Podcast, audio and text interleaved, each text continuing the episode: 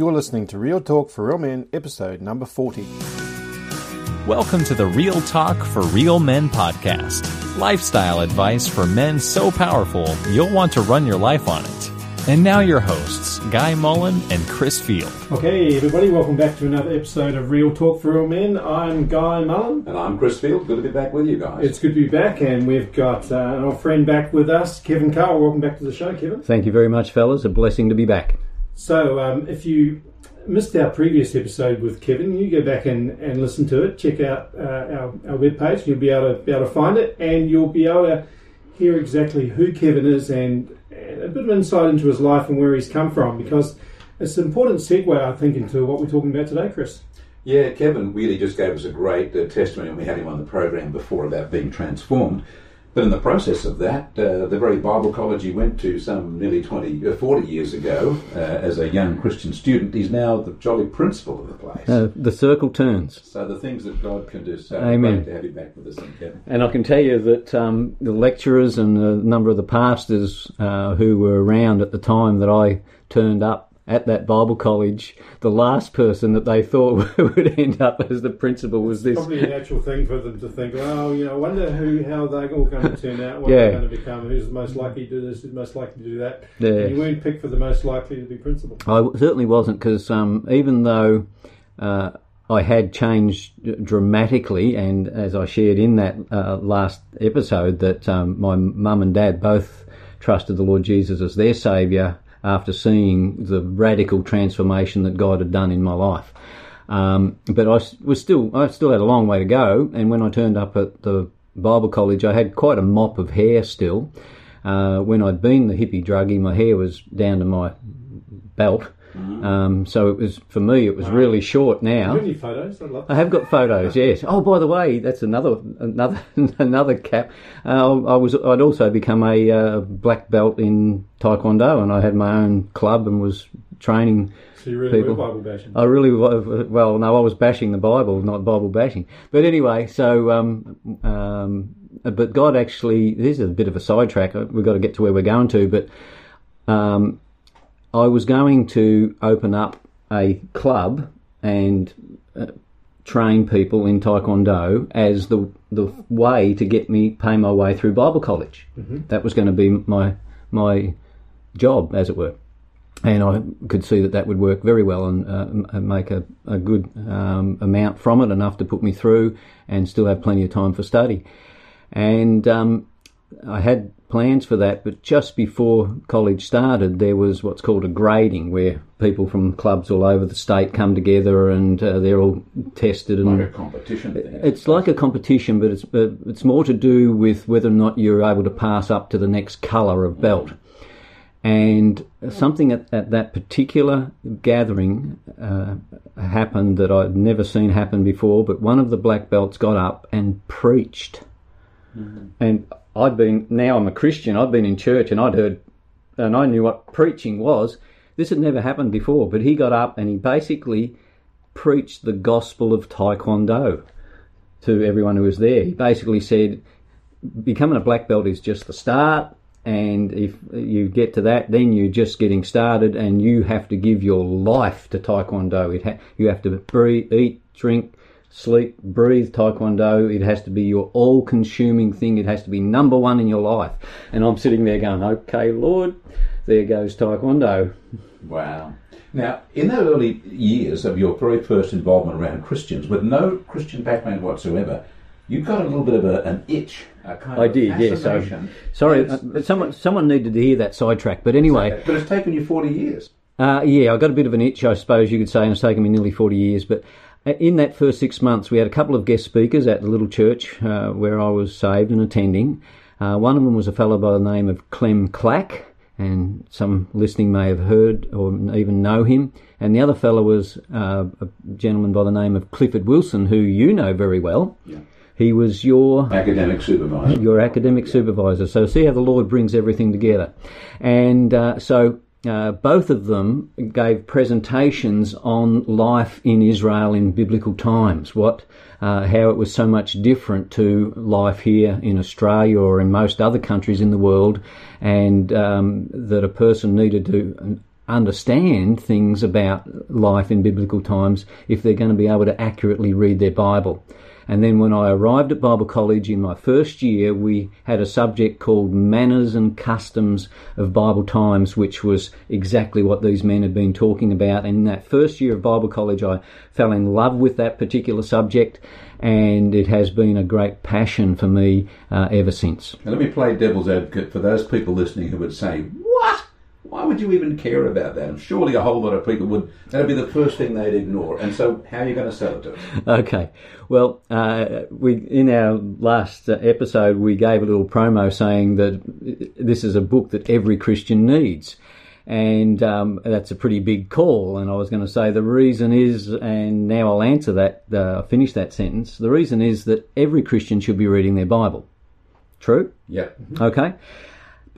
The thing is that as we read the Bible, as we read any book, uh, we are painting a picture of the scene that we're reading about, unless the book that we're reading has pictures. And, uh, you know, for children, um, they do have the Bible in pictures for little eyes and those sorts of things. Trouble is, some of the artists didn't do their research, mm. and they and I'm part of my my goal in life is to undo all the nonsense that certain artists have have um, conveyed to people. But anyway, um, when we read any book, even though we may know that the setting was hundreds of years ago and they didn't have electricity or cars or mobile phones, there are certain little things in the stories that we read our understanding into the story. And we do it subconsciously because we don't know that we don't know. Mm. And uh, one of the classic uh, examples that I give is, for example, uh, the story where Simon the Pharisee in Luke chapter 7 invites Jesus to come to his house for a meal. And the Bible just states, just as a matter of course, it says, So Jesus went into his house and sat down to eat. And as they were eating, a woman came in and began to wash his feet with her hair, etc. Now, uh, as you read that first sentence, Jesus went into the house and sat down to eat, immediately you don't realize that you have set a scene there that may not be accurate or may be far from accurate. Mm. Our house, when I, in fact, when I first read the proverb about it's better to dwell in the corner of a rooftop than in a broad house with a brawling wife, I pictured myself on my pitched roof Australian house, sitting with my feet. We actually have a picture. And we, ac- we actually have a, a, picture in the book of Kevin sitting on his roof. Yeah, I think it's in the opening opening pages. Okay. And uh, so, a- as a young Christian, um, I I read. There I am. Um, guys looking at the picture in the book right now. You were a bit younger in those days. Uh, well, well, I was at least 10 years younger, I reckon. so um, here I imagine myself on my Australian pitched roof house. And then it went, it says they went in, they sat down to eat. And so I pictured myself sitting at a table with four legs on, and sitting around it on chairs and eating, well, maybe they were eating Middle Eastern sort of food, but uh, probably with knives and forks, I, I don't know. And I didn't know. And the thing was, I didn't know that I didn't know. And so then when it comes to this, uh, thing with the woman washing the Lord Jesus' feet. Did she crawl under the table? Did she tap him on the shoulder and get him to turn around? So that, he, and there have been artists who've painted pictures of the woman must have tapped him on the shoulder. Jesus is, t- and they've painted a table and chairs, uh, and Jesus sitting on a chair with his chair turned around and away from the table, so she obviously had to interrupt him if you think the picture through, and there she is washing his feet. Now, the accurate image is a, a rich person's house, because uh, Simon the Pharisee was a wealthy man, uh, and they are laying or reclining on low cushions or low type beds with a table in the middle and each of them propped up on an elbow with their legs all sticking outwards, to out to the side like spokes around a wheel. And so she would have been able to, and by the way, when they went into the house, they would have taken their sandals off. And a servant probably would have washed their feet even before they, they went in. Um, although the Lord Jesus said to Simon the Pharisee, When I came in, you didn't give me a kiss, you didn't anoint my head with oil, and so forth. But this woman hasn't stopped kissing my feet and and washing them uh, with um, uh, anointing them and washing them with her tears. So uh, the fact that he was reclining then gives you an a- accurate understanding, and you don't sort of think, "What on earth's going on here?" Now I say that story then to lead us into one that is uh, becomes very crucial, and that is the Last Supper. And all of you who are listening have probably seen paintings by Leonardo da Vinci or similar artists with the Lord Jesus and the disciples sitting around a table. And I always ask the question, why are they all sitting on one side of the table, cramped all around one side? Well, for a start, they weren't sitting around a table like that. And the the the tragic thing is that because people uh, have done paintings like that because they didn't understand the cultures and the customs of the day. People have even come up with wicked teachings, such as that Jesus was a homosexual, because it says John was the disciple who he loved, and John lay on his breast at at the, the dining at the dining table. And these paintings by these artists, you see Jesus sitting there and John with his head awkwardly propped across, stuck on Jesus' chest, mm. because they took it literally. Whereas that term was a figure of speech of the day. And because people reclined, they didn't sit. You're propped up there, laying on a cushion, uh, on one elbow. The person in front of you is likewise reclining, and for him to talk to you, he leans back and his head leans back to your chest. And so we've heard the saying of being a right hand man, okay? Well, to be the person who lay in someone's bosom meant you were their the person on their right, the closest person to them, the person, as it were, with the best position at a feast. And so, if people understood the culture and the customs of how they ate, no one would think anything wicked or terrible about what happened at the Last Supper. Now, we've dived into this fantastic detail and left our poor listeners without a prime piece of information that you, 40 years, have delved into all of this stuff and you've only just put it all together in a book.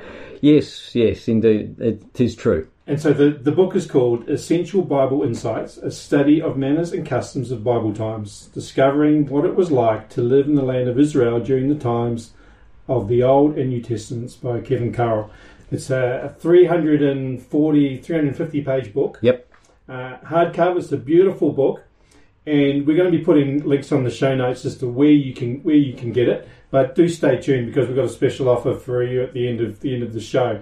But um, this is not just an academic exercise. Absolutely, no. You've already given, given us a couple of examples, but but one which really struck me, and one which I think might be really relevant to some of our listeners, yes, is the way the position of the mother and the the mother or the wife, yes, how that was was actually in the early Bible times, and I, I want to just. Uh, look at a, a, bit here from, from your book on, on page uh, page 53 and you know because typically uh, Chris, you probably find this too when you're dealing with men and, and their marriages. You often have a have a man who who takes his position of head of the home, and but then he he has a distorted view of what that position of authority is like, and yep. then he rules his family, but with an iron fist, if you like. Yep. And he and he was he, the woman stays in the home and doesn't do anything outside of the home pretty much, and and is subservient to him, and and the children have to. Um, they they they're not allowed to uh, express their individuality, if you like. They're, they're not allowed to go out and and and mm. um, uh, become the person that God intended them to, intended them to be. That's right. They and don't have any any sort of it's independence. It's easy for us to get this distorted view mm. of what of what uh, of what life was like, and, and use the Bible and the, the, times of maybe Abraham and, and those sort of guys to to justify our actions. But you say an interesting thing in here. You say in here that um, we must be aware that the treatment of the wife and women in general in the nation of Israel was not something that was typically Middle Eastern. Now, that's typically what we tend to think. We think, okay, well, Israel and Abraham mm, and, mm. and so on, the Middle Eastern, and we look at the, the practices perhaps today. Yep.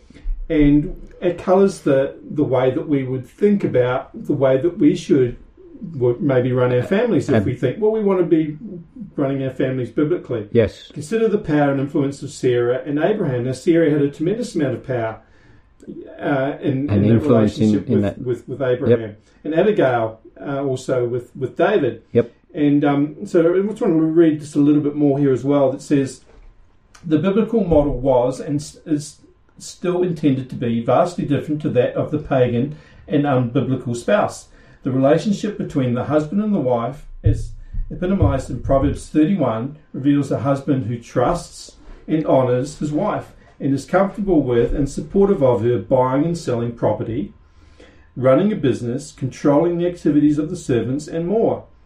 And so this is really interesting, isn't hmm. it? Mm, And, and so it's, it's really practical because it really should influence the way that we look at our children and the way that we, we look at our wives and the way that we, we run our families. Absolutely. And my absolute purpose and goal is to help people to be able to follow the Bible for what it says. And the reason I make such a brash statement as we all need to read this book is because it's not my book or uh, anything like that that we need to read. We need to know the information that's in there. that You can find in good Bible encyclopedias and so forth. I've, you know, I've drawn this information from archaeological finds and encyclopedias, but I've I've made it into a book of, a small enough size that a, a person can read it. By the way, I've endeavoured to write it in a very readable style. It's very, it is, it is very readable. It's not like a, It's- an, I- I- I've- It's not like an encyclopedia. It's not like an encyclopedia. Uh, reading- reading. any anyone who can read well, from you know, let's say high school age and up, can can read the book. There's no compromise in academic standards, but I've avoided jargon and I've tried to make it quite conversational and, and easy for everyone to read. And so, and so, the sort of thing that you put in here, it's, it really sort of stands out when it says that the children reverence their mother just as much as they did their father. Yes, Which is, you know, that's a wake up call to It- all us, all us dads, it, it is. all us men. Are we ensuring that our children are? We usually ensure that they're respecting us, but do we ensure that they're respecting Just their th- mother? think back to the Ten Commandments. Hmm. What what is Honour your father And and, your your mother. mother Oh, oh, the- equally. Right there, right there. And, and immediately, when that commandment was given, the pagan nations all around and the Israelites went, wow, this is so different to what everyone else does in the Middle East. Honour your father and mother. That's, there's an equal sign there. And in Proverbs, where, um, and I'm not going to be able to quote it accurately off the top of my head, but I'll give you the gist of it. Um, Hebrew poetry, which is something else that a person needs to understand, doesn't have rhyming, but Hebrew poetry has things like opposites and parallels. And something is beautiful poetically if you can say it one way and then repeat it again in a different way but say the same thing. And so in Proverbs it'll say, um, the uh, blessed is the son who obeys his father, and happy is the is the boy who keeps his mother's commands. So there's a parallel, Putting the mother and the father on the same footing. putting on the same footing. So you you, you, you can swap each of those words for its equal. yeah. And there it is in Proverbs, the father and the mother, mother on an equal footing. And Paul went on to say that in the New Testament, that in Christ there is neither male nor female, barbarian or Scythian, and so forth. So um, spiritually, we are all uh, equal and on uh, able to come equally before our Saviour. Um, there is a, a pecking order you know, if you've got a footy team or a cricket team or a basketball team, someone has to be the captain. Mm. And God says the man's the captain. Mm-hmm. Okay, but no team captain is going to have the confidence and the support and the teamwork flowing if he is there saying, right, all you guys better respect me, I'm the captain, you all do what you... Blah, blah, blah, blah, blah, blah, blah, It doesn't, it doesn't last very long. It doesn't last It's- very it's been long. proven through your business leadership and family. That's and right. So on. You can you can get some short term results, but you can't have sustained results. you can't have sustained results. So you've got the captain and the vice captain, and that's what the husband and wife, mother and father is. Captain and vice captain work as a team within a team, and as they do it God's way with that uh, uh, equality and honouring and uh, correct uh, placements that God intends for us, then God God blesses. Now, you've mentioned uh, Bible commentaries, you've Yes. mentioned a lot of stuff, but you've also been to Israel a half a dozen times. I have uh, a few more than that actually. Um, I had been studying the subject for nearly 40 years. I've been teaching it for nearly 30 years. And then in the early 2000s, it occurred to me that I really should go to Israel and see things firsthand. Um, and so I uh, took a trip uh, in the early 2000s and I was just blown away. And I went, oh dear me, I'm 20 years too late, so to speak. If only I had done this 20 years ago, because there were so many things, even though I'd seen photos, even though I'd read about it, I just didn't have the the gist of how it, it all fitted together. I used to tell stories when I was preaching on Jesus um, and the disciples getting in the boat to go over to the other side, and how it was a step of fa- faith when they got into the boat and they would. Uh, all they could see was water as far as the eye could see, just like when we go down to the ocean and you look out, you can't see the other side. So by faith, they got in and they they uh, they went across and got there by faith, you know. And that's good preaching, but not accurate with what I'm saying because when I one of the biggest shocks I got was when I crested a hill and I looked down on the Sea of Galilee and I went, Oops, you can see Oops. the other side. you can, it's just a big swimming pool compared to it's it's a it's a lake really. In fact, Luke calls it uh, Lake uh, Gennesaret, and um, uh, so yeah, when they they can not only see the other side, you can see the hills, you can see the villages. If there was a crowd of 5, 10, 15,000 people following Jesus up the side of a hill there, uh, people on the other side could see that, which was part of the reason why they would sail around and race around to, to try and, and get to where he was.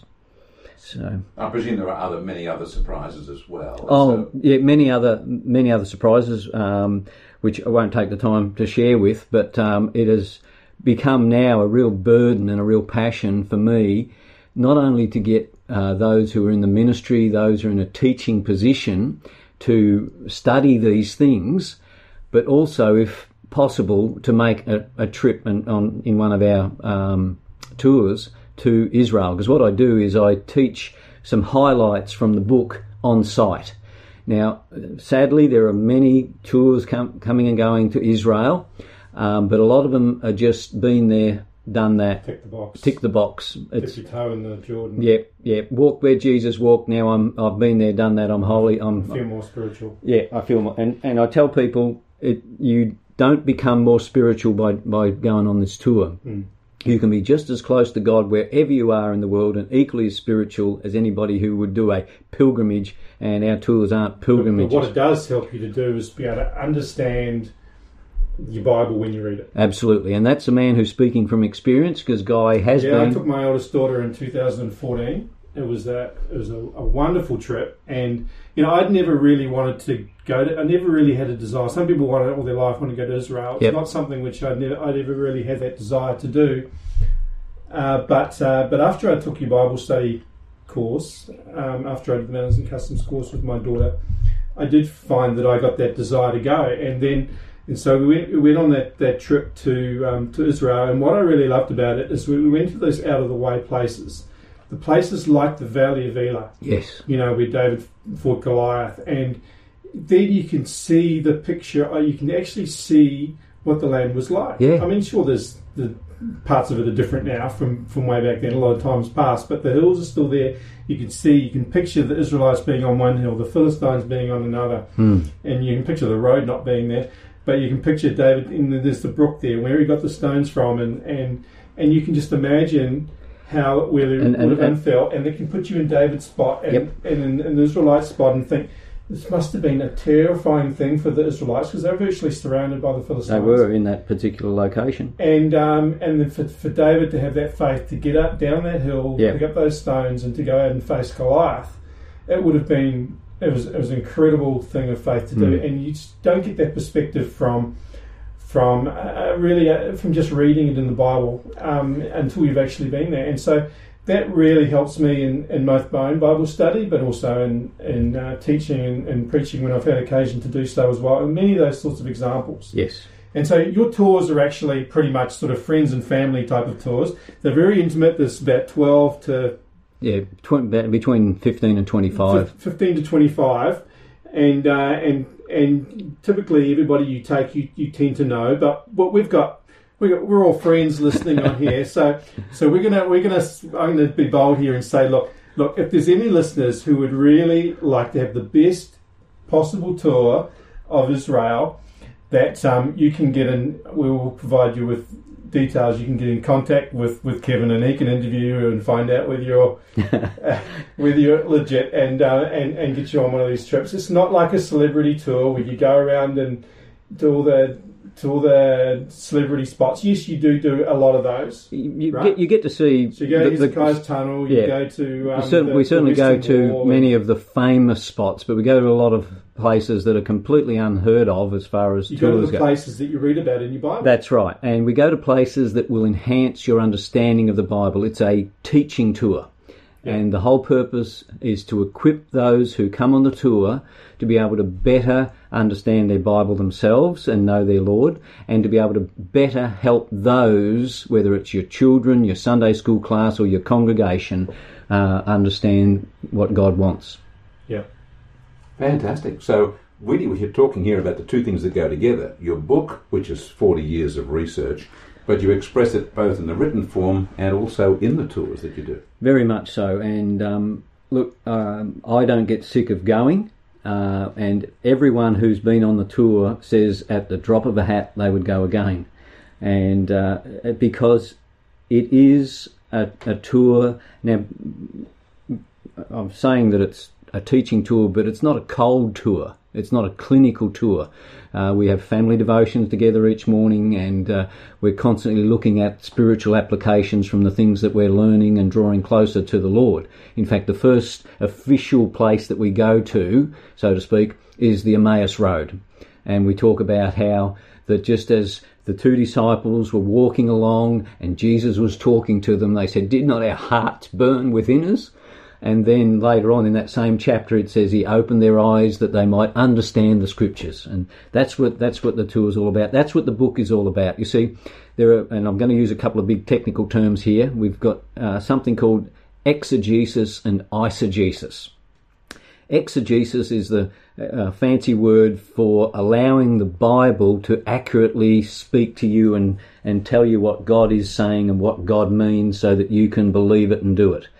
Eisegesis is where we impose our will upon the Word of God and read things into it that are not there.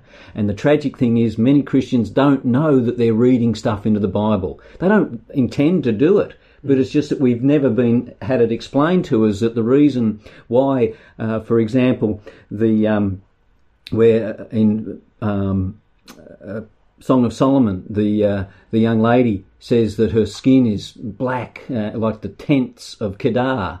Well, the tents in those days were black because they were made out of black goat's hair. And Kedar was from the valley of Kedron, which is it was a dark valley, and so she was saying how dark her skin was because her brothers had made her work out outdoors, and the uh, the sky was was black like goat's hair, um, and and just little things like that. As we read about them, we might read about tents, and so we're thinking of a nylon tent or a canvas tent or a leather tent, and those, all those things are incorrect. Um, and then when you know these things, you suddenly get a whole new application of what God's been trying to say to you all this time. And the list just goes on and on and on. So, you had one more question that you wanted to ask me, didn't you, bro? I did, but uh, yeah, so I do have one more question. So we've already talked about the importance of, of, of women in biblical times. Yep. And uh, so that's a pretty good lesson for us to take away. But I just also wanted to know is there anything else in this book that is a really important lesson for for modern men who modern Christian men who are listening to this? No, not really. Look, it is. Look, it, it is really um, uh, difficult to be able to pin down um, one other section, but that the section on the family is is very very crucial um, for family relationships and how God intends it to be. Um, but th- there are things to do with uh, working life, and uh, I trust that each of you who are listening uh, has a role in a, in a workforce, whether you're a lecturer or a pastor or a, um, a mechanic or whatever you are. Uh, there's a whole section on uh, the uh, the different areas of um, typical jobs in those days. And um, if you can make a, a, link and a connection with those, perhaps, that um, God doesn't have you in your position where you are for no reason. And um, so, David, uh, we already talked about him with his accuracy with the sling. Uh, he he was a, um, a, uh, a shepherd. Peter and that they were fishermen, and by the way, in those days they were really humble, low paid, bottom of the ladder jobs. Today we think of Peter the fisherman and David the shepherd and sort yeah. of give it some romantic sort of glorification. Yeah. They, they were the bottom of the heap. But I tell you what, David did the best he David did the best he could in his bottom of the heap job. And, um, and God qualified him to be promoted. And that, but even if he wasn't promoted, God was using him in that position. So we don't serve the Lord faithfully so that we'll get promoted. If and it is God who gives the promotions as we pass our tests and so forth. But whether David lived his whole life as a shepherd, and here's the one last thing that um, maybe I can uh, share with you, dear folk who are listening. Uh, it's from Matthew 25, where the servants are given one talent, two talents, and five talents. And that, that's referring to, to mon- money, um, amount of um, financial responsibility they were given, but we can apply that to our natural gifts and abilities, whether you're good with mechanical things, so you're a mechanic, whether you're good with drawing, so you're a graphic designer, whether you're good at teaching, you're a, lecturer in a, in a school, whatever, okay? Um, and we see ourselves as having one, two, and five talents. And the guy who had one, as we know, buried it. And the Lord, when He came back, says basically the fact that you buried it showed that you shouldn't have had one in the first place because you weren't really a servant. Uh, and the picture there is of someone who wasn't truly born again. But the thing is that if that person had have been born again and had have had that one talent and had have gained one more talent, guess what the master would have said to him? He would have said, Well done, thou good and faithful servant, enter thou into the joy of thy Lord. You see, the fellow with the five talents who got five more, that's exactly what he said to him. The guy with the two talents who got two more, exactly the same words. In the Greek, they're letter for letter, word for word. He says the same thing, and I'm convinced with the same enthusiasm. We sort of get this impression that if I'm not someone famous or whatever, like a Billy Graham or whatever, then God isn't that all that interested in me. And when we when I get to heaven, you know, there'll be big accolades for these guys who've done these great things, and Hudson Taylor and all these missionaries and the pastors. But little old me, who's just faithfully worked my job as a fisherman each week and put my tithe in and prayed for missionaries and tried to witness to my fellow fish fishermen that God's going to say, yeah, come on, come through, come through. No, no.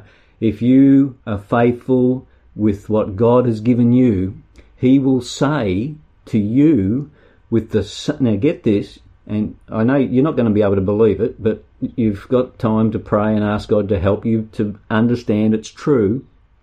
The Lord Jesus will say to you with the same enthusiasm with which he says it to the Apostle Paul, Well done, thou good and faithful servant.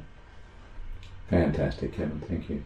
And we're talking here about your book, and we really need to just tell people who can't see it that it is actually a beautifully published, beautifully prepared book full of most attractive photographs, many of which you've taken yourself. Indeed, yes. There are over 600 images in the book. It's hardcover with a dust jacket. We've tried to make it good, top quality for God's glory. It's uh, the pages inside are, are gloss pages with uh, lots of colour photos um, and illustrations and. Uh, and yeah, we'll, we'll, on the show notes, we'll like we said, we'll put some links to where you can where you can purchase the book, and it's only just come out, so it's a little bit limited in terms of the distribution channels right now. Yep. But as those channels open up, we'll add those onto the website. Thank you. And uh, so you'll be able to access it. But we do have I'm just trying to think up a special, a special. Uh, Guy's going to buy you all a book. a- a That's speci- pretty special. a special deal here. So I'm going. To, I'm going to go out on a limb here. Go for it, guy. So I'm going to go out on a limb here, and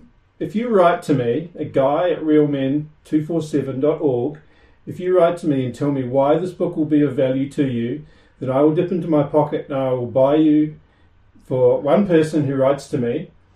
For I'm not going to do it for everybody. For one, for one person who gives me the best reason as to why this book will be of value to you, then I will buy a book and I will get Kevin to um, to sign it for you and uh, and send it to wherever you are in the world, as long as you provide me with your with your details. That will, that will help. that will help. And so, but that's only for only for one person. But for the rest of you, Kevin, what can we do for anybody who mentions Real Men twenty four seven when they place an order for you? What uh, what can we do for them? Sure. At the moment on my website, um, it's uh, I'm ad- got it advertised as thirty five dollars plus ten dollars flat rate postage anywhere in Australia. That's Australian dollars. That's Australian. That's real money. That's real money. That's Australian dollars. So uh, it would be A little bit cheaper US. little. That's yeah, US. You're looking at about um, twenty seven dollars, something like that.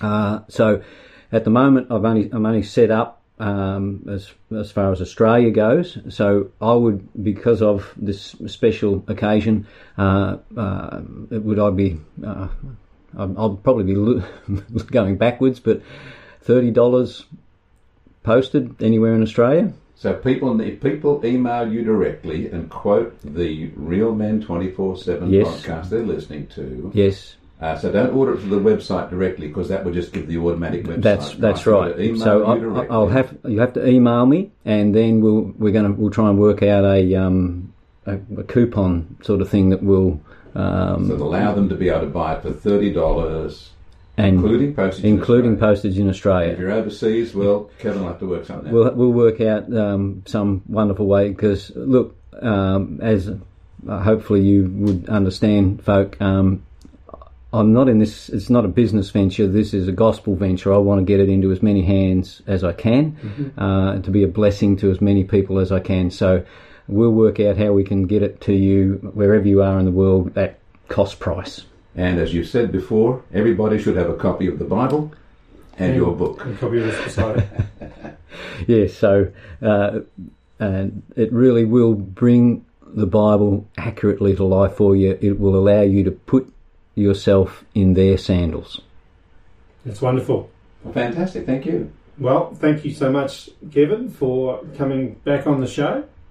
Chris, it's always a pleasure to have you in here and Thank you. doing podcast with you. It's nice to come out to the farm, as I call it. but no, it's been really wonderful, and we just appreciate the opportunity. Glad that each of you that are listening are enjoying these. It's it's a ministry. We do it uh, so that you can be blessed, and great to have Kevin and others that we can um, hi- highlight for you and bring to your attention. So And this is particularly a good book for, for pastors and preachers. Absolutely, Right. yes. So if you're listening to this and you're thinking occasionally that you maybe your pastor or your preacher or people who are Oh, yes. preaching your church are maybe getting a few things wrong, then you might want to point them in the direction of this this book, done in a nice, gentle and loving yeah, way. be, be gracious about it. but uh, really will will enhance the uh, the, the message and the, the preaching, the accuracy uh, within your church. So Absolutely, great resource to put in your library of your church as well. hmm Although you want everybody to have their own copy, but Yeah, uh, that, that's ideal.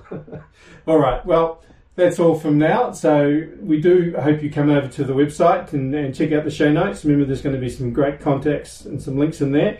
And do remember the um, special offers that we've got going. They'll they're uh, once only, so never to be repeated. And uh, but uh, do that at www.realmen247.org. Do see us on Facebook as well, and do remember to tell your friends about this podcast. meanwhile, bye for now. All right, bye bye. And goodbye from me. Thanks for listening to the Real Talk for Real Men podcast at www.realmen247.org.